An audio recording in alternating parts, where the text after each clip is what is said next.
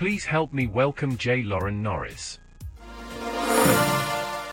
Leaders who don't understand what it means to have white space, and by white space, I don't mean some kind of racial thing, I mean like the blank space around the outside of a page.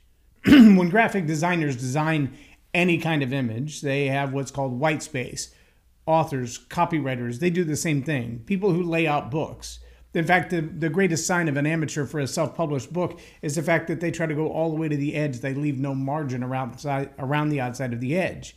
In the world of printing, where I came from, we used to call that the live edge or the living edge. That's where if you got too close, the cutting, the paper could shift just a little bit and you might cut the words off.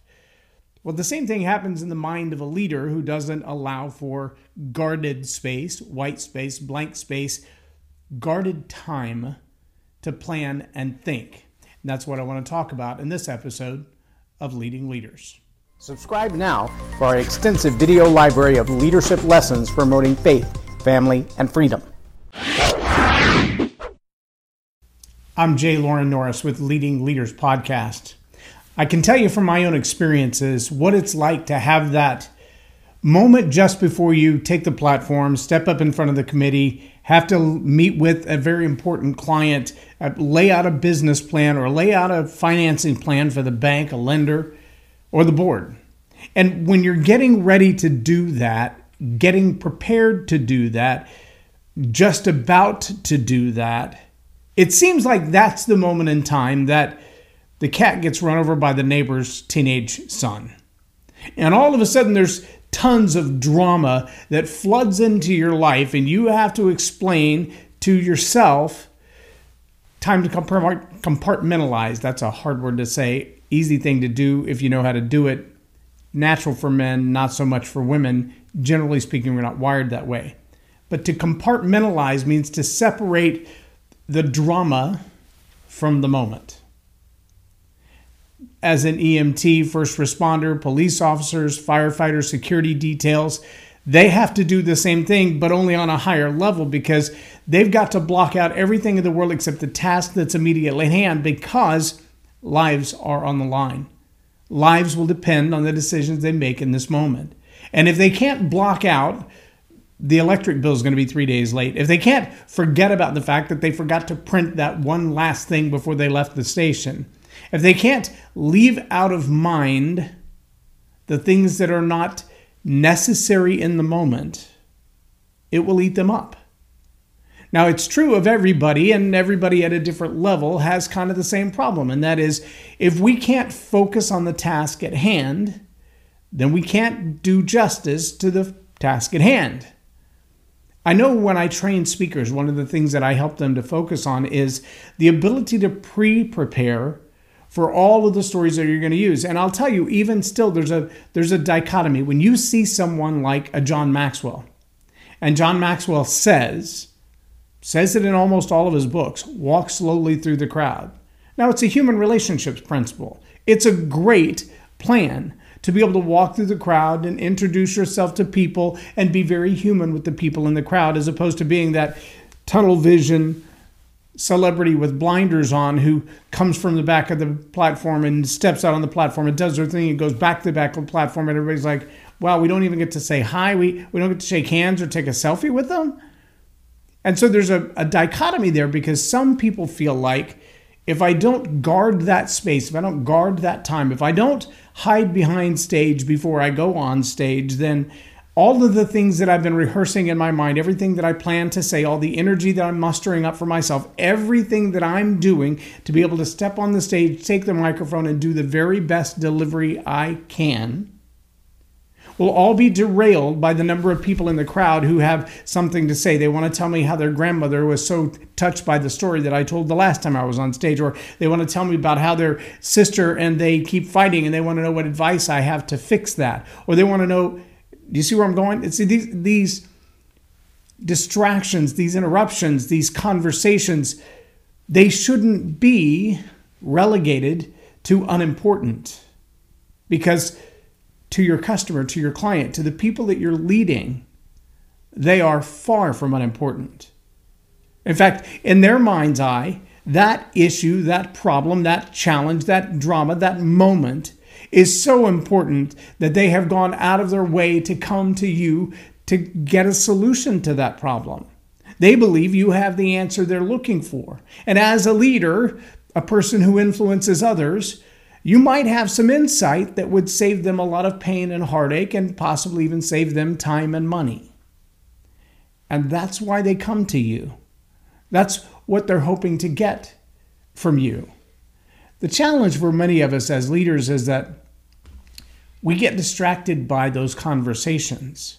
We allow that conversation not just to be in the moment and say, "Well, let, let me share some quick advice for you. Let me let me pray for you. Let me let me let me point you in the direction of the right resources to solve that problem."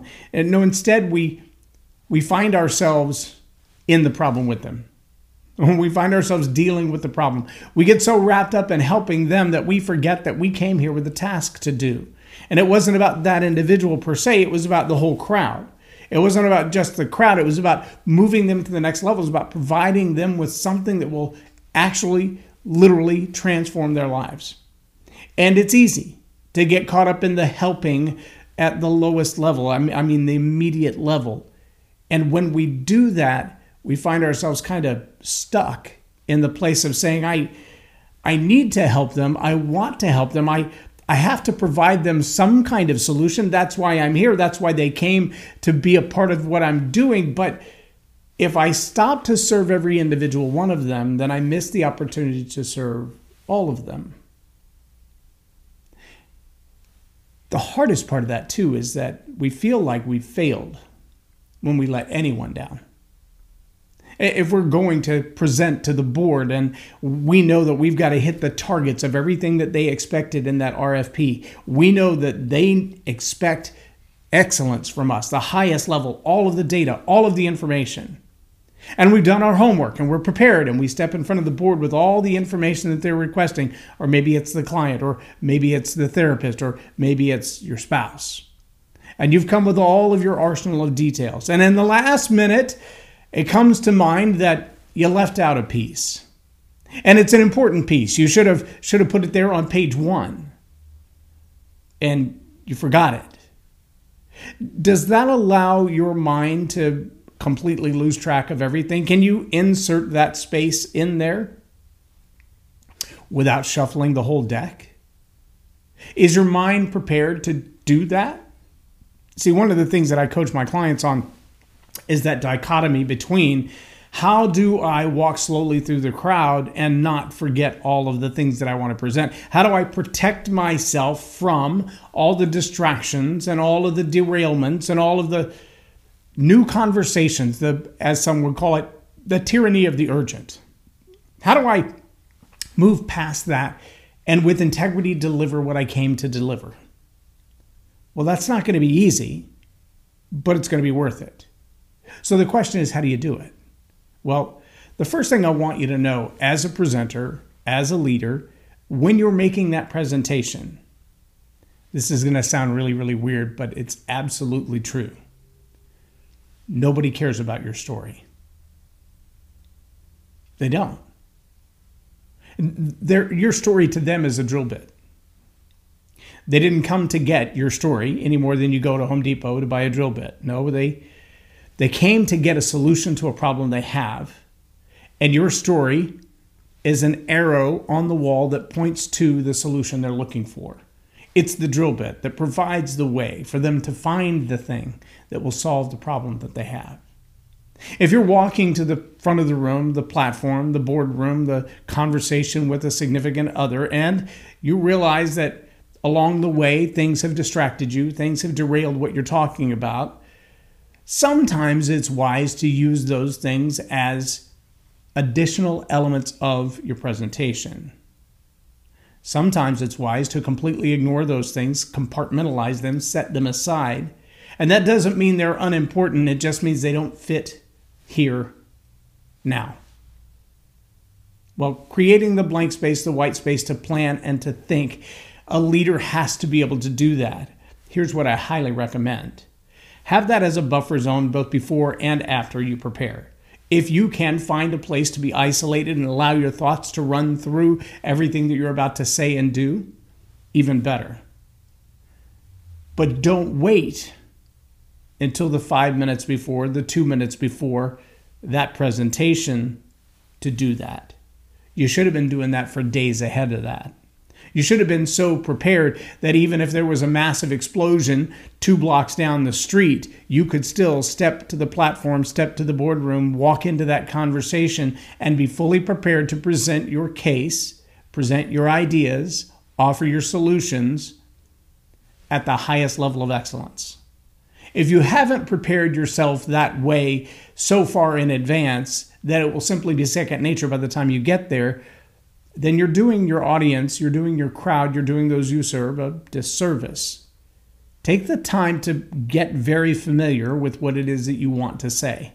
Take the time to get very familiar with what it is that you want to produce in them and for them? How will you move them to this next state of expectation? How will you offer them a solution that they've never heard before? Or even if they've heard it 10,000 times from 10,000 other people, they'll hear it from you in a way that they think that's the best form of that solution I've ever heard. And see, these are the questions that you're going to have to run through on your own, and you're going to have to run through them long before you take the moment to walk this stage. And see, that's the magic that John Maxwell brings having almost 60 years of walking to the front of the room, having studied speakers, communicators all the way back, actually growing up with guys like Robert Schuller, listening to them deliver their magic touch moments from the front of the room, Zig Ziglar in his heyday. Having watched those things, John Maxwell has prepared himself not for hours, not for minutes before the presentation, but for decades before. And because that's true, he's so well prepared on the content, so well prepared on the stories, so well prepared on the points that he wants to make, that when he walks to the front of the room, he could have walked through a pile of spaghetti and gotten it all over his clothes and still stepped to the front and involved that moment in a story that he was already planning to tell that's already been rehearsed. He's that good when you're a good presenter, when you're a good communicator, you have the ability to take the most recent incident and wrap it into something you'd already planned to say to make it sound like, to make it feel like, and to make it deliver as an immediate reality embedded in an ancient truth. Now you're becoming a master of communication. Now you're becoming a masterful leader. Now you're becoming someone who can take those bedrock truths like volcanoes are hot and tie them in with today's news and make it relevant in a way that people can walk away and say, that was the answer I was looking for. That's the solution I needed. But if you don't take time as a leader to create that white space, that blank space, at some point in your day, to think, to prepare, to plan before the moment on the stage, before the moment in front of the board, before the moment with your significant other happens, then you won't be prepared when that moment happens. And any little distraction, any large or small dramatic moment or traumatic moment between you and that platform will derail your message. And you will do a disservice where you expected to provide a service. Take the time as a leader to find your white space, your, your time to plan, and your time to think and you will find yourself significantly more valued to those that you serve. I'm J. Loren Norris with Leading Leaders Podcast for Tell It Like It Is TV. Have a blessed day. Subscribe now for our extensive video library of leadership lessons promoting faith, family, and freedom. Hi, my name is Christina Knowles, and I done Jay Loren's Story Power Masterclass. It was amazing. I took away so much information. Um, one of the things that I really enjoyed being formally trained in media many, many years ago is the call to action. I will use that with every speaking engagement, and I'm so grateful that Loren just um, spoke truth into his teachings, and he is a true professional. And I know this might sound weird, but I've been taking certifications in different classes over the years, and Loren is not boring. I can't even believe I got here at nine, and then the class went by so fast that I was like, it's time to go already? And I was shocked that it was time to go already. So it's an awesome class.